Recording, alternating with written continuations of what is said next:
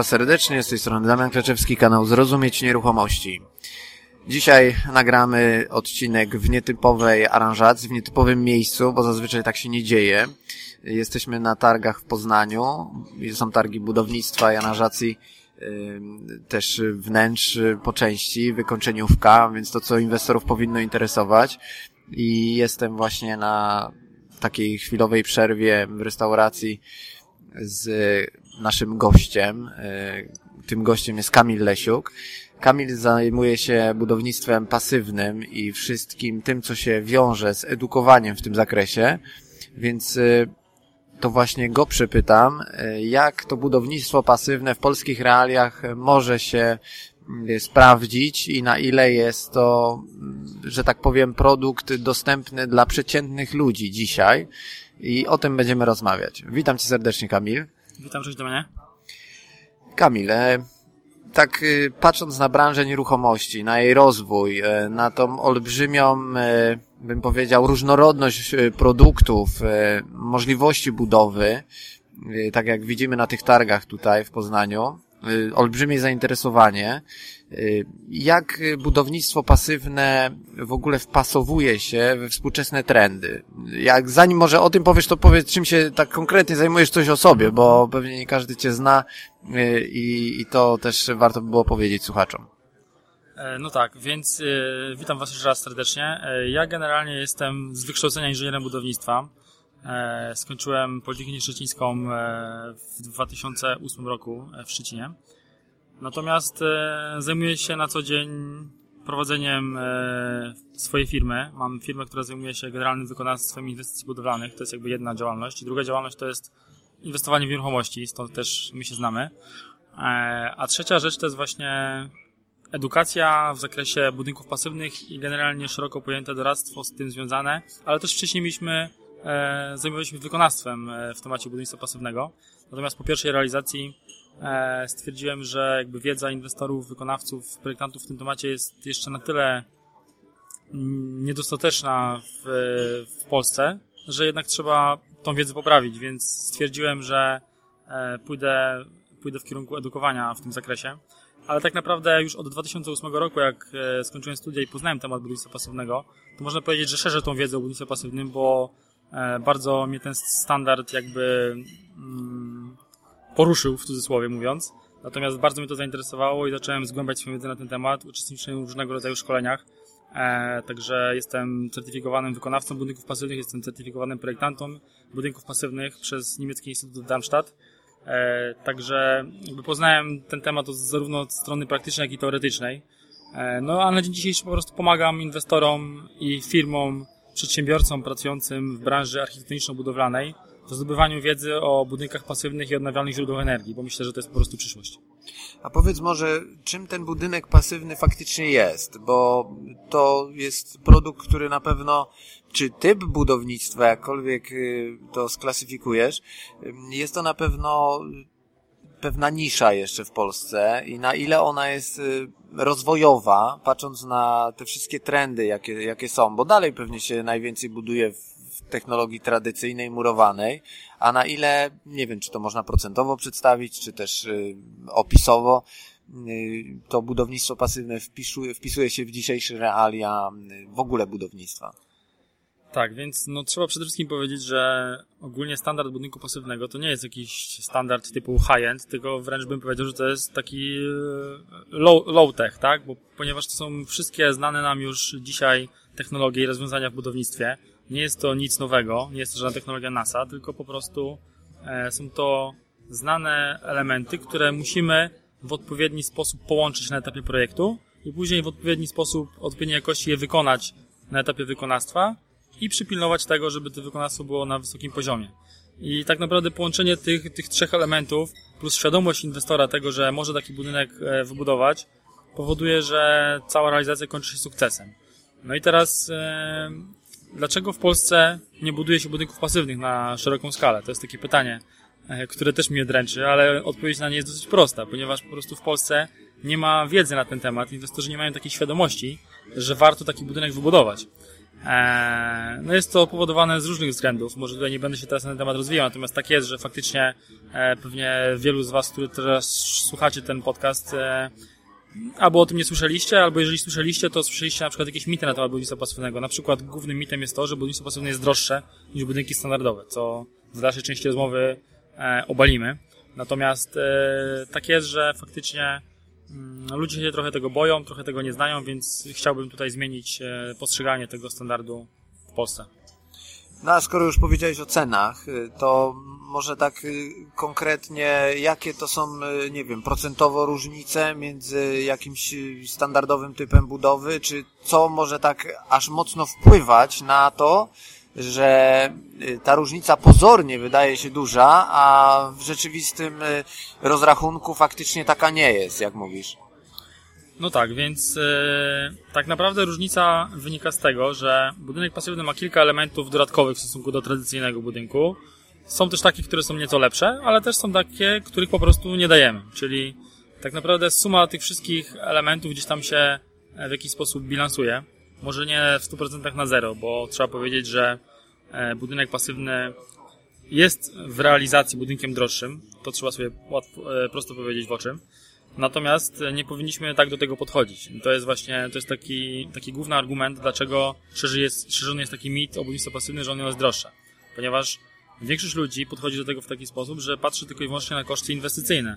No jak bym Ci teraz powiedział, że budynek pasywny jest o 20% droższy, no to byś się mocno zastanawiał, czy go warto w niego zainwestować. Szczególnie jakbyś, jakbyś to sobie policzył, jesteś sprawny w e, jakichś tam kalkulacjach szybkich byś policzył, że potrzebujesz kilkunastu lat, żeby Ci się to zwróciło. To możesz stwierdzić, stwierdzić nie chcę teraz inwestować 20% e, więcej, e, wolę sobie tam płacić co miesiąc większe koszty eksploatacji i tyle, tak? Natomiast, jeżeli weźmiemy pod uwagę, że tak naprawdę jeżeli do kosztów inwestycyjnych budowy budynku dodamy jeszcze koszty eksploatacji, e, ok, zróbmy na przykładzie. E, weźmy budynek, e, weźmy dom jednorodzinny o powierzchni 150 m2 i załóżmy, że on jest droższy o 20% do standardowego domu. I teraz e, budynek pasywny jest 20% droższy, więc bierzesz kredyt e, na budowę takiego domu i masz ratę kredytu większą proporcjonalnie, tak? Stosunkowo do tych 200%, które bierzesz z tego kredytu ale budynek pasywny zużywa 90% mniej energii na ogrzewanie i wentylację. Co powoduje, że jeżeli dodasz do siebie koszt miesięcznej raty kredytowej, e, troszkę większy w przypadku budynku pasywnego i dodasz do tego e, niskie koszty eksploatacji i z drugiej strony zestawisz to e, z budynkiem standardowym, który będzie o to 20% tańszy, czyli kredyt miał troszkę tańszy, ale masz 90% większe koszty eksploatacji, to spowoduje, że już od pierwszego miesiąca budynek pasywny jest co najmniej w takiej samej cenie jak budynek standardowy, a jeżeli do tego odpowiednio podejdziemy i zoptymalizujemy proces projektowania i wykonawstwa, to możemy zrobić doprowadzić do takiej sytuacji, że budynek pasywny będzie po prostu tańszy. Więc jeżeli takim prostym, e, kilkuzdaniowym wywodem możemy dojść do tego, że e, miesięczne Twoje obciążenie w przypadku budynku pasywnego jest takie samo albo mniejsze niż budynku standardowego, to po co tracić pieniądze swoje, wydawać pieniądze w błoto na budynek standardowy, skoro możemy mieć za te same miesięczne obciążenie budynek w wyższym standardzie, czyli budynek pasywny, który z jednej strony e, jest oczywiście takim budynkiem, który oszczędza Twoją energię, e, czyli oszczędza Twoje pieniądze, które masz w portfelu, a trzeba też powiedzieć, że ceny energii w Polsce będą rosły, bo na razie e, biorąc pod uwagę gdzieś tam statystykę, statystykę europejską, tutaj nie widzicie tego, ale mamy taki wykres, możemy później go załączyć ewentualnie jakoś, Polska jest gdzieś tam w jednej trzeciej stawki od dołu, jeżeli chodzi o cenę energii w Europie i to są dane z Eurostatu z 2017 roku. Więc jeżeli e, wiemy ogólnie, że trendy wszystkie przesuwają się z Europy Zachodniej tutaj do nas i to ceny energii na zachodzie są dlatego większe, ponieważ są inne, e, inne wymagania dotyczące produkcji energii. Jakby to wszystko napędza, napędza całą cenę. Więc w Polsce z dużym prawdopodobieństwem ceny energii również pójdą do góry, tak? W ciągu ostatnich, e, ostatnich lat już poszły do góry o, o kilkanaście, kilkadziesiąt procent i to wszystko będzie rosło. Więc jeżeli jeszcze to uwzględnimy, to mając budynek pasywny dzisiaj, w cudzysłowie uniezależniasz się, właściwie nie w cudzysłowie, tylko po prostu uniezależniasz się od cen energii, uniezależniasz się od dostawców energii, bo twój budynek będzie zużywał cały czas tej energii mało i nawet jeżeli one troszkę wzrosną, to w ogóle nie wpłynie to na, na twoją sytuację, ponieważ waga tej energii, którą zużywa budynek pasywny, to jest 90% tego, co zużywa normalny budynek, tak? Więc to jest po prostu coś, co, e, co zmienia, e, zmienia, zmienia całą postać rzeczy. A powiedz może jeszcze coś takiego, że y, skoro y, porównujesz jakby te wszystkie wartości, że one się zbijają wzajemnie w perspektywie długiego czasu, kiedy no, trzeba go uwzględnić też jako pewien koszt w przypadku budowy tańszego, a y, narażonego na większe koszty eksploatacyjne, czy też droższego, a niższe koszty eksploatacyjne, to czy są na tą chwilę tak dobrze rozwinięte firmy budujące domy w tej technologii pasywnej, czy jest to takie bardziej eksperymentowanie na polskim rynku? Na ile ta technologia się przyjmie, a jeśli się przyjmie, no to czy Polacy udźwigną, że tak powiem, ten trend i podchwycą e, te wszystkie nowinki, które e, tutaj po części opisujesz, które są wpisane jakby w model budownictwa pasywnego. I, i to właśnie moje pytanie o, o te firmy. Czy właśnie wykształciły się już na polskim rynku firmy, które mają e, dostęp do odpowiednich materiałów, do odpowiedniej jakości, mają odpowiednie zaplecze, e, żeby taki budynek wytworzyć, e, spełniając te rygorystyczne normy, które towarzyszą budownictwu pasywnego, pasywnemu. Mm. E, więc generalnie w Polsce oczywiście jest dużo dobrych firm budowlanych, i tak naprawdę e, polski fachowiec ogólnie w Europie jest bardzo dobrze postrzegany, jak dobrze o tym wiesz. I Polska tak naprawdę, według mojej opinii, ma szansę stać się takim, e, takim miejscem na mapie Europy, gdzie faktycznie e, będzie mocno kojarzone z budynkami niskoenergetycznymi, na przykład pasywnymi też, tak? Bo jeżeli polski, polskie firmy wykonawcze e, wezmą ten fach jakby w swoje ręce, no to oni dopracują go do perfekcji. Tak samo jak Szwajcaria jest e, rozpoznawana w Europie jako producent zegarków, tak samo Polska może być rozpoznawalna jako budowniczy budynków pasywnych. To tylko kwestia jakby podejścia i nastawienia. Natomiast e, dlatego, e, dlatego jakby jest potrzeba taka, żeby tą inicjatywę e, jakby podnieść oddolnie, tak? Dlatego ja też próbuję dotrzeć tak naprawdę do inwestorów, to jest moja główna grupa docelowa, ponieważ jeżeli inwestorzy e, będą mieli taką świadomość i wiedzę, że budynki pasywne to jest coś, co warto e, wybudować, w co warto zainwestować pieniądze, no to będą musiały pojawić się firmy wykonawcze i architekci, projektanci, którzy będą musieli taki budynek zaprojektować. Oczywiście już teraz w Polsce e, są, e, są architekci wyspecjalizowani w tym, że projektują budynki pasywne. Są też wykonawcy, którzy takie budynki realizują. Ja z takimi firmami współpracuję. Jakby dążę do tego, żeby zbudować taką e, bazę rekomendowanych firm e, wykonawczych, architektonicznych, które będę mógł ja z czystym sumieniem polecać, które będą mogły w, każdy, w każdym, w każdym e, miejscu w Polsce zrealizować taką inwestycję, tak żeby inwestor po prostu był spokojny. I żeby też była jasność, to nie mówimy tutaj tylko o, jakby o domach, tak, bo bo trzeba też powiedzieć, że w standardzie budynku pasywnego musimy, możemy wykonać każdy rodzaj obiektu, czy to budynek wielorodzinny, czy to hotel, czy przedszkole, czy, czy biurowiec, czy, czy jakąś halę magazynową, produkcyjną.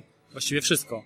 I tak naprawdę przy tych dużych obiektach jeszcze to jest istotne, bo o tym wcześniej nie powiedzieliśmy, ten koszt inwestycyjny jest jeszcze mniejszy, bo tutaj ma znaczenie duże kubatura.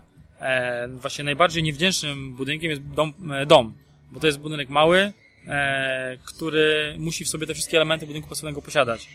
A jeżeli weźmiemy pod uwagę, że możemy w technologii pasywnego budynku zbudować na przykład budynek wielorodzinny, w którym jest 20 e, mieszkań, no to koszty inwestycyjne na przykład już mogą nam spaść, e, nie będzie to budynek droższy o 20%, tylko o 5 do 10%, ponieważ kubatura działa tutaj na, na naszą korzyść.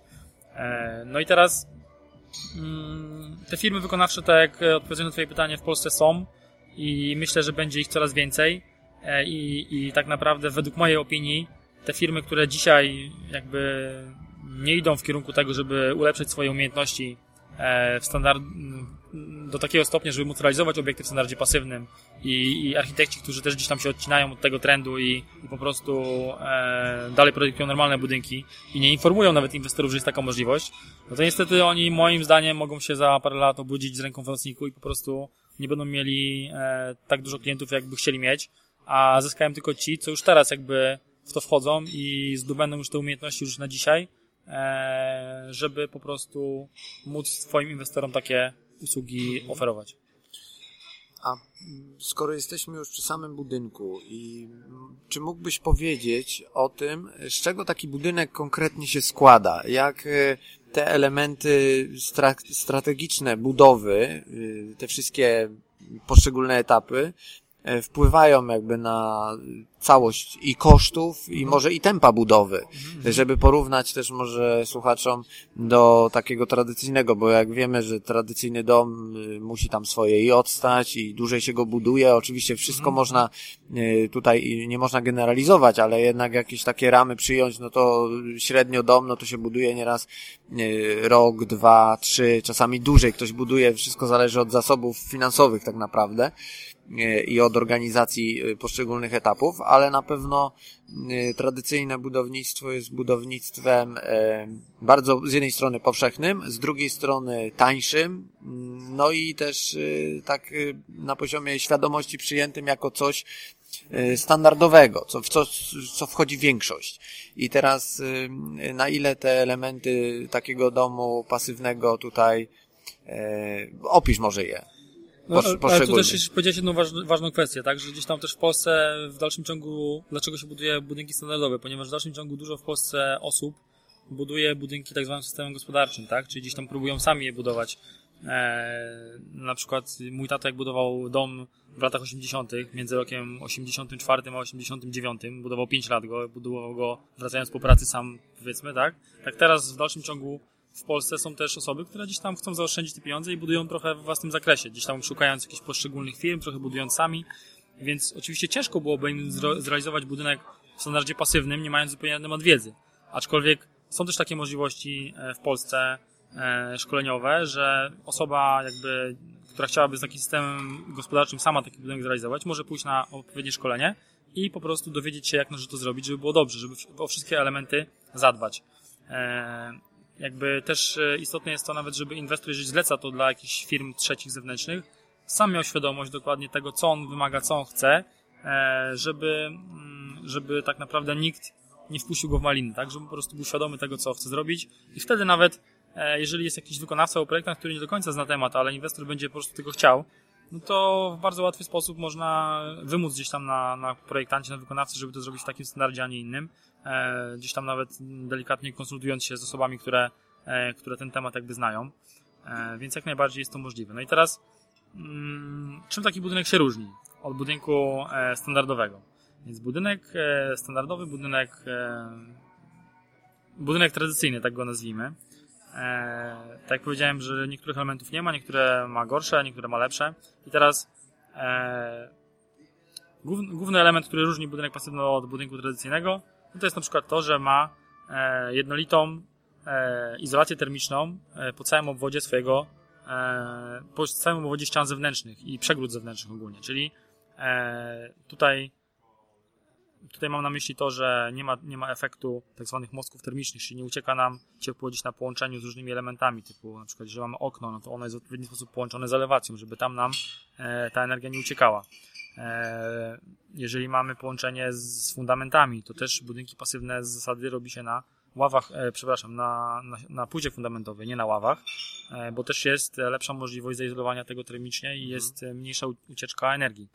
Więc buduje się płytę fundamentową, która jest zaizolowana po obwodzie cała. Dodatkowo tą izolację z, z płyty fundamentowej przeciąga się na ściany w jednym jakby ciągu, a mhm. później możemy sobie wyobrazić, że ta, ta izolacja przechodzi nam E, w sposób też ciągły e, na izolację dachu i jakby łączy się dachu i jakby masz tym sposobem całą, e, całą brę budynku zamkniętą. W budynkach tradycyjnych na to się tak nie zwraca uwagi i mamy duże gdzieś tam straty ciepła przy fundamentach, na jakichś połączeniach dachu ze, ze ścianami, na połączeniach szczególnie okien z, z elewacją, bo tam też nie stosuje się odpowiednich, odpowiednich elementów montażowych okna przede wszystkim montuje się w budynkach pasywnych w warstwie termoizolacji. To jest bardzo istotne, żeby zniwelować też ucieczkę energii, czyli wysuwa je się po prostu na zewnątrz, tak? E, w budynkach pasywnych mamy wentylację mechaniczną z odzyskiem ciepła, to jest bardzo istotne, która powoduje, że e, nie tracimy tej energii, którą, nie tracimy tego powietrza grzanego, które w tradycyjnym budynku e, po prostu ucieka ci przez komin. To jest około 30% e, całej, całego powietrza, całej energii, którą ogrzejesz w budynku, ucieka ci przez wentylację grawitacyjną w budynku tradycyjnym. W pasywnym tego nie masz, ponieważ wentylacja mechaniczna ma odzysk ciepła. E, dzisiaj już mamy takie urządzenia, które odzyskują nawet 90 kilka procent, więc e, działa to na takiej zasadzie, że e, zużyte powietrze, które w budynku ma na przykład 20 stopni, jest wyrzucane na zewnątrz e, i przechodzi przez ten wymiennik ciepła, przez ten rekuperator, który jest w centrali wentylacyjnej i ono jakby wymienia swoje ciepło ze świeżym powietrzem, które wchodzi ci z zewnątrz. I te zewnętrzne powietrze, na przykład jeżeli na zewnątrz mamy nie wiem, minus 10, e, no to ono po prostu odzyskuje część tego ciepła od tego zużytego wewnętrznego, wymieniają się i przelatują dalej, tak? Czyli te, te zrzuty jest wyrzucane na zewnątrz, a świeże wchodzi do, do domu już ogrzane. I mamy to za darmo, bo to jest e, po prostu technologia wymiennika ciepła. E, mamy tak naprawdę inną trochę stolarkę drzwiową i okienną, bo to jest stolarka, która musi być bardzo dobrze, musi bardzo dobrze izolować od zewnątrz. E, I to jest zazwyczaj stolarka aktualnie trzyszybowa, która spełnia taki wymóg, że współczynnik przenikania ciepła nie może być większy niż 0,8. E, na pewno mamy tą płytę fundamentową, o której wspomniałem, tak? która też różni się w stosunku do budynku tradycyjnego. E, mamy inny sposób ogrzewania tak naprawdę, ponieważ budynek pasywny potrzebuje bardzo mało energii do ogrzewania. Jest to taki parametr 15 kWh na metr kwadratowy na rok. I, jakby na standardowym domu zapewniamy ogrzewanie na przykład w postaci jakiegoś kotła, na przykład gazowego, albo olejowego, albo nie wiem, na ekogroszek, tak, czy jakąś mhm. biomasę, cokolwiek. I to są często duże, duże kotły e, i, i to, są, to są kotły, które mają dużą moc. Jakbyśmy taki sam kocioł wstawili do budynku pasywnego, to on byłby wykorzystany e, może w 20%, tak? Jakby w zależności oczywiście od swojej mocy. Natomiast e, często stosuje się w budynkach pasywnych rozwiązania typu pompa ciepła. To jest oczywiście urządzenie, które zasilane energią elektryczną, ale pompy ciepła mają to do siebie, że mają dają więcej energii niż tej energii pobierają z sieci. Mają tak zwany współczynnik COP, który tak naprawdę powoduje, że na przykład jeżeli pompa ciepła pobiera 1 kW sieci, to daje Ci energii cieplnej na przykład 3 kW. E, więc to jest taki element, który w budynku pasywnym się sprawdza. I pompa ciepła na przykład może za, zasilać niskotemperaturowe ogrzewanie w postaci ogrzewania podłogowego. E, bardzo istotną kwestią jest też szczelność powietrzna. Szczelność powietrzna to jest właśnie coś, co powoduje, że nie masz uczucia dyskomfortu będąc w budynku nie masz przewiewów gdzieś tam między, przy parapetach, przy oknach, e, jakby nie czujesz tego, że właściwie inaczej, szczelność powietrzna e, sprawdzana jest na bazie testu szczelności, który się wykonuje. I to jest taki test, który imituje powiewy wiatru, które naturalnie występują po prostu w środowisku, tak, w atmosferze. I teraz e, robiąc taki test szczelności, sprawdzamy takie miejsca newralgiczne, gdzieś tam połączenia okien, połączenia drzwi, e, tę, tą całą powłokę szczelną, która musi się znaleźć wewnątrz budynku, e, czy ona jest faktycznie dobrze zrobiona i czy nie będzie nam to e, dostarczało jakichś problemów w przyszłości. E, też ta szczelność powietrzna powoduje, że wilgoć, która ewentualnie wygeneruje się w budynku w trakcie eksploatacji, która będzie nadwyżkową wilgocią, mimo tego, że jest wentylacja mechaniczna, która częściowo tą wilgoć jakby pochłania i wyrzuca na zewnątrz i to i powietrze jakby wysusza, także czasami się zdarza, że gdzieś tam przez tą powłokę, e, jakby, znaczy, że wilgoć domu może przeniknąć w budynku tradycyjnym do ściany. Mhm. Natomiast w budynku pasywnym tego nie ma, bo jest ściana powłoka i tak naprawdę e, ta ściana nie pozwala, żeby e, ona została zawilgocona, tak? Więc to też są takie aspekty, że budynek pasywny jest bardziej tak naprawdę trwały, ponieważ on jest odporny na różnego rodzaju korozję materiałów budowlanych, która mm, zazwyczaj występuje w przypadku budynków tradycyjnych, czy to związaną z wilgocią, dostającą się gdzieś tam od zewnątrz, czy od środka, E, mamy różnego rodzaju w związku z, z tymi jakby wadami wykonawczymi e, i tymi i złymi jakby rozwiązaniami projektowymi wykonawczymi w budynkach tradycyjnych. Kwestie takie, że dziś się pojawia grzyb e, mhm. na ścianach, gdzieś tam w narożnikach, w tych takich zimnych miejscach.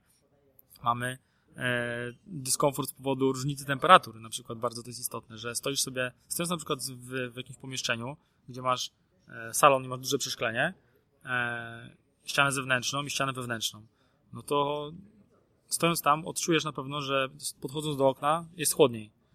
Co nie jest przyjemne, umówmy się. E, poza tym gdzieś tam często gdzieś no, może ci ciągnąć e, na nogach e, też zimne powietrze, nie? Bo to się, to się odczuwa. Człowiek jakby jest bardzo wrażliwy na takie rzeczy. Natomiast w budynku pasywnym czegoś takiego nie ma, bo jest zasada taka, że te wszystkie elementy, o których mówiliśmy, są tak dobrane, że różnica temperatur na powłokach zewnętrznych nie może być większa niż 3 stopnie, tak? Zakłada się, że to jest taka, taka granica, gdzie człowiek wyczuwa już tę różnicę, czyli jeżeli mamy na przykład ścianę e, wewnętrzną, która jakby swoją temperaturę uzyskuje od otoczenia i masz na przykład budynek, e, w którym jest 20 stopni Celsjusza, no to ściana załóżmy, że też ma 20 stopni Celsjusza wewnętrzna. W związku z tym e, maksymalnie nie wiem, szyba, którą masz zewnętrzna, czy tam ściana zewnętrzna, nie może mieć mniejszej temperatury powierzchniowej niż 17 stopni, co powoduje, że to jest bardzo komfortowe. Także mm, te wszystkie elementy, o których mówiliśmy, ta wentylacja mechaniczna, lepsza izolacja termiczna, szczelność, stolarka okienna, e, to są takie elementy, które jeżeli je zrealizujemy, to one oczywiście właśnie, o tu się odniesiemy może do tych kosztów trochę, one oczywiście generują pewne koszty. Mhm. E, I to są powiedzmy te koszty, wracając do naszego przykładu, 20% e, większe w przypadku domu 150 m2.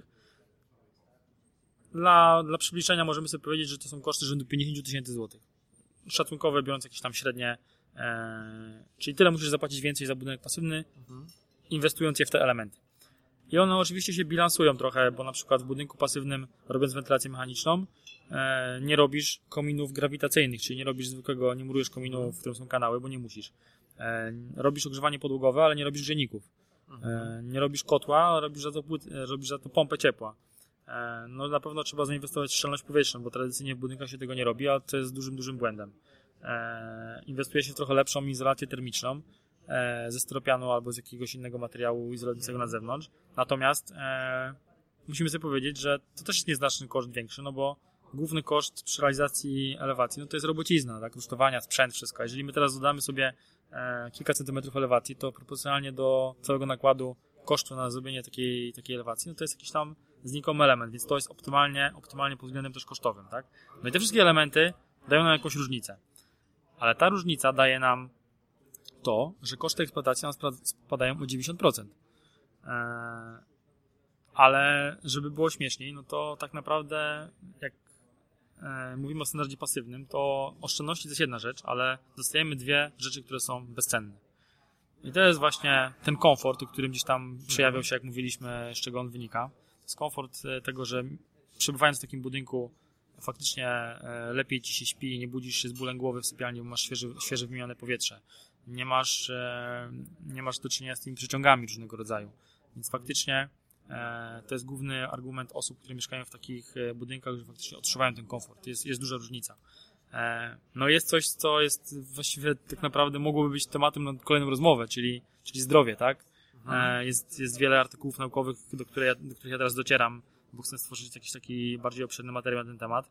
Natomiast jest wiele artykułów, w których jest opisywane to, że budynki E, że budynki pasywne e, pozytywnie oddziałują na zdrowie, ponieważ nie masz tam do czynienia z grzybami i z pleśniami. Grzyby pleśnie e, wydzielają różnego rodzaju toksyny, które wpływają negatywnie na nasz stan zdrowia i są powodem różnego rodzaju chorób, które, na które my, my chorujemy. Także tutaj nie chciałbym tego tematu jakoś mocniej rozwijać, natomiast faktycznie jest to, jest to bardzo, bardzo znaczące. No i teraz e, myślę, że chyba inaczej, myślę, że to co, to, co się spytałeś, to wyczerpałem ten temat.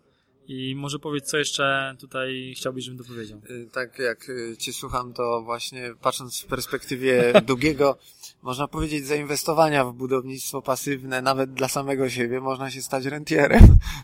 bo, bo tak naprawdę, y, kiedy masz jakieś tam swoje inwestycje i ten dom pasywny, kiedy ta eksploatacja jest bardzo mała albo prawie jej nie ma, jeżeli chodzi o koszty, to tak naprawdę coraz więcej pieniędzy ląduje w twojej kieszeni, kiedy już na tą emeryturę, nie wiem, tam w wieku 40-50 lat e, się przechodzi. E, można przejść po prostu nieraz szybciej. No na pewno jest to miłe, że, że pieniądze zostają w kieszeni, a tą nadwyżkę, y, czy tą różnicę można spokojnie sfinansować kredytem hipotecznym, który tam wymaga raptem, nie wiem, kilkuset złotych dochodu, może więcej, żeby taką zdolność większą też wykreować. Dokładnie. Więc no, to, to może mieć duże znaczenie strategiczne dla rodziny, dla powiedzmy rozwoju dzieci, dla, tak jak mówisz, komfortu, bo tego często się nie bierze pod uwagę. Bierzemy pod uwagę elementy tanie, bo chcemy zrobić dom, e, żeby po prostu powstał, albo chcemy no już iść na swoje i e, nie zwracamy uwagi na wiele rzeczy, e, których później już się odkręcić nie da, bo to jednak jest pewna strategia działania i, i albo się piszemy na takie rozwiązania, albo nie, bo ich nie znamy. Stąd właśnie te, te wszystkie informacje są bardzo istotne. E, a teraz tak patrząc z punktu widzenia inwestora na rynku nieruchomości, e, gdyby ktoś nie budował e, sam całego takiego domu w tej technologii pasywnej, to co z niej mógłby wynieść y, do tradycyjnej budowy, żeby sobie jakimiś mniejszymi stosunkowo kosztami znacznie poprawić y, y, to, że ta eksploatacja będzie mniejsza lub jego komfort po prostu wzrośnie. Ale mówiąc tu o najbardziej popularnej, o najbardziej popularnym sposobie budowy domu, technologią gospodarczą, co z tego, co mówiłeś, jest takie, że można sobie przerzucić, zaimplementować i faktycznie się odczuje różnicę. E, więc tak naprawdę, jeżeli ja miałbym coś tutaj doradzić, polecić, no to ja osobiście, jeżeli bym budował dom i miałbym z założenia wybudować budynek tradycyjny, to poszedłbym po prostu w dodanie elementu pod nazwą wentylacja mechaniczna. To jest element, który tak naprawdę udaje nam najszybszą stopę zwrotu i może nam dać e, największy, największy komfort, a z drugiej strony też oddziałuje na nasze zdrowie. Tak, będziemy mieli czyste powietrze, i jakby gdzieś ten, te, te straty energii też zostaną zrekompensowane przez to, że nie mamy tych grawitacyjnych kominów, e, więc to jest taki element, który według mnie, jeżeli miałbym wybrać jeden tylko, to bym wziął właśnie wentylację mechaniczną, tak? Chociaż oczywiście można działanie tej wentylacji później poprawiać przez to na przykład, że polepszamy szczelność tego budynku, e, że, że ją w odpowiedni sposób jakby też projektujemy E, pod względem budynku pasywnego, dobierając odpowiednie tam, odpowiednią wymianę powietrza i tak dalej, i tak dalej. Ale jeżeli ktoś buduje budynek tradycyjny, to zainwestuj chociaż wentylację mechaniczną, bo to na pewno zadziała na korzyść i najszybciej się zwróci. No właśnie jak patrzyłem a propos rekuperatorów, e, plus robocizna, plus e, czerpnia i wyrzutnia, plus te wszystkie rury, które są dla takiego domu powiedzmy, nie wiem, 100-120 metrów, jak się najczęściej w Polsce buduje, Y, no to jest taki koszt powiedzmy plus minus między 17 a 20 tysięcy y, w zależności od tego, jaką tam y, jakość ma ten rekuperator, ile tam bajerów ma przy sobie, jakie tam poziomy sterowania się uzyskuje, czy tam jakie filtry się się wybierze i oczywiście od samego rekuperatora tej jednostki centralnej. Y, czy tak y, można potwierdzić mniej więcej te koszty? Tak, myślę, że to są y, bardzo... Zrobiłeś dobre badania rynku na pewno. E, to się zgadza, tak? Na dzień dzisiejszy, e, nie na dzisiaj, nie na dzisiejszy, dzisiaj. dzisiaj to jest, to jest kwota, którą, za którą możemy wentylację zrobić i myślę, że nawet już w dobrej, w dobrej jakości z całkiem dobrym sprzętem za 20 tysięcy e, można coś takiego sobie zakupić. A jeszcze tak już y, jako z takich ostatnich wątków y, byśmy mogli poruszyć y, pod kątem inwestowania w nieruchomości, ale dla kogoś, czyli na wynajem długo lub krótkoterminowy, bo mhm. o tym też taki chwilę epizod w rozmowie mieliśmy, zanim zaczęliśmy ten podcast, podcast nagrywać. Jak byś widział właśnie zaczerpnięcie pewnych elementów z samego budownictwa pasywnego, bądź też wytworzenie takiego budynku, mhm. pod kątem właśnie najmu długo czy krótkoterminowego i, i gdzie to się nam tutaj w tym biznesie e, opłaci? E, bardzo dobre pytanie, zaraz na nie odpowiem, ale jeszcze chciałbym do jednej rzeczy wrócić, bo mówiliśmy wcześniej o tym, że ten budynek pasywny faktycznie może spowodować, że w twojej kieszeni będzie zostawiało więcej pieniędzy, szczególnie jak już będziesz na, na emeryturze, czy w takim, czy w innym wieku. Natomiast co jest istotne jeszcze, bardzo istotne, to to, że E, budynek pasywny zużywa tak mało energii, tak jak powiedziałem wcześniej, że praktycznie stajesz się niezależny od ceny energii, bo on tej energii dużo nie potrzebuje. Ale budynek pasywny to jest idealna baza pod to, żeby zrobić z niego budynek lepszy niż pasywny, czyli na przykład budynek zeroenergetyczny albo budynek plus energetyczny, czyli taki, który będzie tą energię po prostu produkował. To jest rzeczywiście też połączone szeroko z tym, jak nasz ustawodawca w Polsce e, te prawo sformułuje na dzień dzisiejszy jakby ciągle gdzieś tam to nie jest jeszcze w idealny sposób dograne. Natomiast wszystko idzie w takim kierunku, że coraz bardziej popularne stają się ogniwa fotowoltaiczne.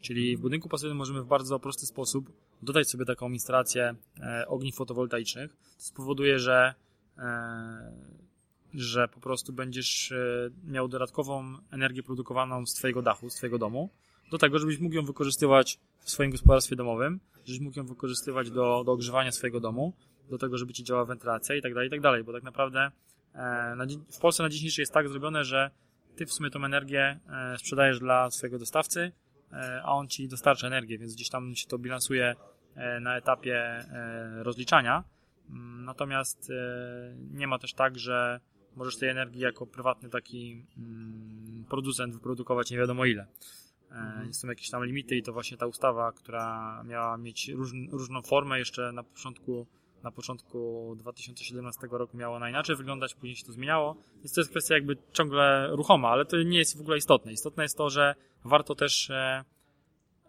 jakby myśląc o, o budynku, o budowaniu, o, o budownictwie jakimś energooszczędnym, niskoenergetycznym, pasywnym, po prostu zainteresować się też instalacjami ogni fotowoltaicznych. One powodują, że dostajesz energię od słońca za darmo, a tak naprawdę e, te panele są coraz bardziej sprawne, czyli z, możemy nawet na dzisiejszy wyjść z takiego założenia, żeby przygotować sobie tylko instalację elektryczną, pod to, żeby za 5 lat zamontować sobie takie panele, które będą wtedy miały sprawność o 20-30% większą i z tej samej powierzchni wyprodukujesz dużo więcej energii. A jakby jeszcze idąc dalej tym trendem e, trochę ekologicznym energii odnawialnej, e, ja na przykład też ostatnio zacząłem się interesować tematem samochodów elektrycznych, tak, które e, zakładając, że masz wybudowany dom, montujesz sobie gdzieś tam w garażu czy przed domem stację szybkiego ładowania, masz panele fotowoltaiczne, podjeżdżasz sobie samochodem i go w kilka godzin ładujesz za darmo, tak naprawdę. Więc w sytuacji, jak masz, masz, masz dom, masz rodzinę, E, jeden samochód, powiedzmy, możesz mieć spalinowym, którym będziesz jeździł po Polsce w tym z powrotem, ale do jeżdżenia po mieście możesz w, w, w, w zupełności wystarczyć ci samochód elektryczny, który będziesz użytkował za darmo, nie? Więc to jest też bardzo, bardzo fajna kwestia. E, no dobra, ale wracając teraz do, tych, e, do, tych in, do tego inwestowania e, w budynki pasywne z punktu widzenia inwestorów. E, tak jak mówiłem, budynek pasywny większy niż po prostu dom jest bardziej opłacalny, jeżeli chodzi o technologię pasywną, ponieważ sumaryczne koszty inwestycyjne spadają. I teraz zakładając, że jest inwestor, który na przykład chciałby zainwestować e, jakieś większe środki finansowe w, budowę jakiegoś obiektu, który na przykład wynajmowałby e, jako jakieś apartamenty, mikroapartamenty, mikromieszkania pod wynajem, gdzie mamy ryczałtową cenę wynajmu e, oddanego, oddanego lokum. No to wyobraźmy sobie sytuację, że wynajmujesz te, te, te mieszkania za taką kwotę, jak wynajmujesz teraz, ale masz o 90% mniejsze koszty eksploatacji. Więc e, twój ROI zdecydowanie wzrasta, tak? Jeżeli mówimy tutaj o zwrocie z inwestycji na realizację takiej, takiej budowy.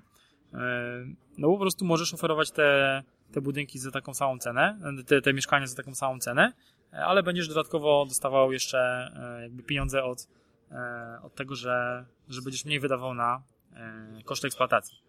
Ale jeżeli na przykład załóżmy, że nie wynajmujesz na taki, na taki krótki termin, czy na, na doby, czy, czy w formie mikroapartamentów, tylko na przykład masz mieszkania e, na wydajem długoterminowy i myślę, że to jest chyba dzisiaj większość inwestorów w Polsce, którzy takie mieszkania posiadają, no to jeżeli miałbyś takie mieszkania, miałbyś takie mieszkanie kupione w budynku w standardzie pasywnym, no to możesz na przykład e, Oczywiście takie koszty eksploatacji w takiej sytuacji pokrywa e, najemca, tak? No bo tak się podpisuje te umowy zazwyczaj. Więc wtedy możesz zaoferować temu najemcy na przykład wyższą e, kwotę za wynajem, bo powiesz mu, że koszty eksploatacji tego, tego mieszkania nie będzie płacił 300 zł za ogrzewanie w trakcie sezonu grzewczego, tylko będzie płacił 20 zł na przykład, nie? Czyli generalnie 90% mniej. To jest taka ogólna, ogólna zasada i to się sprawdza obliczeniowo i w praktyce, więc tak możemy sobie to łatwo policzyć. Mm, jeżeli teraz masz jakieś mieszkanie, które wynajmujesz i wiesz, że twój najemca płaci za ogrzewanie kwotę X, no to odejmij sobie tego 90% i to byłaby kwota, którą byś płacił za ogrzewanie, jakbyś miał mieszkanie w budynku pasywnym. E, no i teraz będąc jakimś większym inwestorem albo robiąc jakąś nie, spółkę inwestycyjną i, i łącząc siły kilku inwestorów, można przeznaczyć e, jakieś większe pieniądze na wbudowanie jednego budynku, w którym na przykład będzie 20-30 mieszkań pod wynajem i E, mając standardową stopę zwrotu z inwestycji, biorąc pod uwagę, że będzie to budynek pasywny, to stopa zwrotu wzrasta, tak? To można bardzo łatwo policzyć, teraz e, jakby nie możemy sobie tego, na to pozwolić e, nagrywając ten podcast, natomiast otwierając Excela można w bardzo łatwy sposób sobie to e, sprawdzić, jak, jak zwiększyłby się ROI przy takich inwestycjach, więc e, biorąc pod uwagę, że standard pasywny jest standardem jakby, który jest jak to powiedzieć, który jest e, który będzie wymaganym standardem od 2021 roku w Polsce, ponieważ wchodzi wtedy mm, dyrektywa unijna do Polski, która będzie wymagała, aby w Polsce powstawały obiekty, to jest tak sformułowane Near Zero Energy Building, czyli budynki prawie zeroenergetyczne, więc budynki pasywne się w ten trend idealnie wpasują. E, no to wszystkie budynki od 2021 roku będą musiały być budowane w tej technologii. E, I, i jakby biorąc to pod uwagę, już dzisiaj można taki budynek wbudować, już dzisiaj można oferować e, lepsze e, ceny najmu, uzyskiwać lepsze stopy zwrotu z takich inwestycji, a poza tym robiąc taki budynek w standardzie pasywnym, od razu masz budynek taki, który jest więcej wart, tak? On jest jakby więcej wart na rynku, bo no, ma, ma, ma większy ROI, tak? Czyli to jest jakby jedno z siebie wynika. Ale ogólnie, nawet jakbyś w budowaniu takiego budynku, e, wynajęciu tych wszystkich mieszkań chciał go też sprzedać, no to też na rynku wtórnym e, byś oczywiście jako inwestor dostał za, za taki budynek więcej pieniędzy, byś mógł wykazać, że on zarabia po prostu więcej pieniędzy dla ciebie co miesiąc. Nie? Mhm. E, a oprócz tego ma ogólnie większą wartość, bo wyróżnia się wśród tłumu. Lepiej to też marketingowo sprzedać, tak? No bo e, dzisiaj kto wynajmuje mieszkania pasywne? Praktycznie nic. Nikt. Nieruchomości pasywne, tak? A jakbyś stał się pierwszym inwestorem w Polsce, który by oferował swoim najemcom na, na większą skalę e, mieszkania, czy jakieś tam e, lokale w standardzie pasywnym, no to byś się zdecydowanie wyróżnił na rynku, więc moim zdaniem to jest dobra droga, żeby w tym kierunku pójść. No, bardzo to są cenne wszystkie uwagi, szczególnie patrząc na to, że e, koszty związane z ogrzewaniem w Polsce e, domów to są największe koszty, które mamy jako składnik w sumy wszystkich różnych wydatków. Także no, eliminując jakby tylko ten jeden element, który jest najbardziej obciążający budżet domowy, no to już y, jest to naprawdę odczuwalne na tym, żeby pieniądze oszczędzać. Y, no super Kamil, y, że dzieliście tą wiedzą, bo to jest na pewno coś, co może jest szerzej opisywane w prasie zachodniej, w języku angielskim, na rynku amerykańskim, gdzie y, tej wiedzy i książek czy poradników w zakresie budownictwa pasywnego jest wiele, a u nas cały czas to raczkuje, więc y, dobrze się pojawiają takie inicjatywy edukacyjne, które pozwolą y, przybliżyć te technologie. Niby to nie jest takie, taka y, magiczna sfera budownictwa, a z drugiej strony wystarczy pewne proste y, rzeczy wdrożyć i, i czy cały dom postawić jakby w tej technologii, a faktycznie mieć tutaj realne korzyści. Jakbyś mógł y, powiedzieć, y, gdzie osoby, które nas słuchają, e, mogą e, sobie więcej poczytać o tym, co tutaj powiedziałeś. E, właściwie temat jest liźnięty, bym powiedział. Naświetlone są takie główne sfery tego, żeby no, temat zgłębić w tym aspekcie, co się chce, bo nie każdy będzie chciał wszystko wiedzieć. Niektórzy będą się interesować, nie wiem, dachem, niektórzy fundamentem, niektórzy oknami, czy y, poprawą y, pewnych parametrów y, w tym budynku, który wytwarzają w oparciu właśnie o te wskazówki z budownictwa pasywnego, gdzie mogą osoby sobie trochę więcej poczytać po polsku w prosty, przystępny sposób. E, także no, trzeba powiedzieć jeszcze, że mój projekt edukacyjny jest w fazie rozwojowej ciągle e, jeszcze, więc e, on będzie z, z miesiąca na miesiąc, z roku na rok coraz bardziej ewoluował. Natomiast e, można mnie znaleźć przede wszystkim na portalu www.budynekpasywny.pl. E, to jest portal edukacyjny, w którym e, tam jest też podpięty pod ten portal blog, w którym są różnego rodzaju artykuły. Jest to portal, w którym też można dostać różnego rodzaju darmowe materiały. Dużo tam będzie materiałów też wideo, bo w takiej formule gdzieś tam chcę też to realizować. Można tam założyć sobie konto i, i na swoim koncie można później otrzymywać różnego rodzaju materiały. E, można oczywiście też e, spróbować znaleźć mój fanpage na Facebooku, e, czyli też jest facebook.com slash budynek pasywny po prostu. Więc w tych miejscach oczywiście możecie się ze mną też skontaktować indywidualnie, po prostu gdzieś tam wpisując Kamil Lesiuk na Facebooku i jeżeli macie jakieś pytania, jakieś wątpliwości, które chcielibyście rozwiać, to jak najbardziej możecie do mnie śmiało pisać i, postaram się Wam we wszystkim jakby pomóc. E, także będę wdzięczny za wszystkie jakieś tam uwagi, komentarze do tej naszej dzisiejszej rozmowy. jeżeli też by się pojawiły jakieś pytania e, po tym, co tutaj sobie powiedzieliśmy, to też możecie śmiało je zadawać, e, czy tam bezpośrednio tutaj do Damiana, Damian pewnie mi te pytania jakoś przekaże, ja się postaram na wszystkie odpowiedzieć, czy, czy gdzieś tam na maila po prostu pisząc do mnie na kamil.lesiuk.budynekpasywny.pl e, Także będę, będę bardzo chętnie się tą wiedzą dzielił i będę się starał Wam pomóc, żebyście, jeżeli jesteście tym tematem zainteresowany, e, poznał go jeszcze, żebyś ten temat poznał jeszcze bardziej i żebyś po prostu sam nabrał takiej pewności, że, że to jest e, odpowiedni kierunek i czy chciałbyś w przyszłości budować dom dla siebie, dla swojej rodziny, czy chciałbyś po prostu e, zainwestować w takie, w takie budynki jako inwestor, budując coś większego, to jak najbardziej zapraszam serdecznie do kontaktu, postaram się pomóc. No, bardzo Ci dziękuję, Kamil, za ten dość wyczerpujący mini wykład, bo tutaj Dużo treści takich jest praktycznych uwag, które faktycznie no, mogą zmienić optykę spojrzenia na to, jaki typ czy jaką technologię wybieramy wspólnie z rodziną, żeby swój dom wymarzony postawić, więc to wszystko jest bardzo ważne, szczególnie jeżeli chodzi o koszty, które jak się okazuje nie są takie straszne a pewnie w kalkulacjach już co do indywidualnych projektów y, każdy sobie będzie mógł y, sam wyliczyć i, i przynajmniej porównać, żeby mieć świadomość tego, że y, miałeś wybór, więc no warto sprawdzić. To niewiele czasami kosztuje, żeby zrobić sobie jakieś takie porównanie, odezwać się do człowieka, który no zna się na temacie i sobie pewne rzeczy mm, zaimplementować do siebie, podpytać, porównać i, i dzięki temu mieć e, no tak naprawdę dużo niższe rachunki, jeżeli się coś takiego by wdrożyło. Także dziękuję Ci jeszcze raz Kamil za e, te cenne wszystkie informacje. Dziękuję a, za zaproszenie również. A Wam dziękuję za odsłuchanie i do następnego podcastu. Trzymajcie się, pozdrawiam.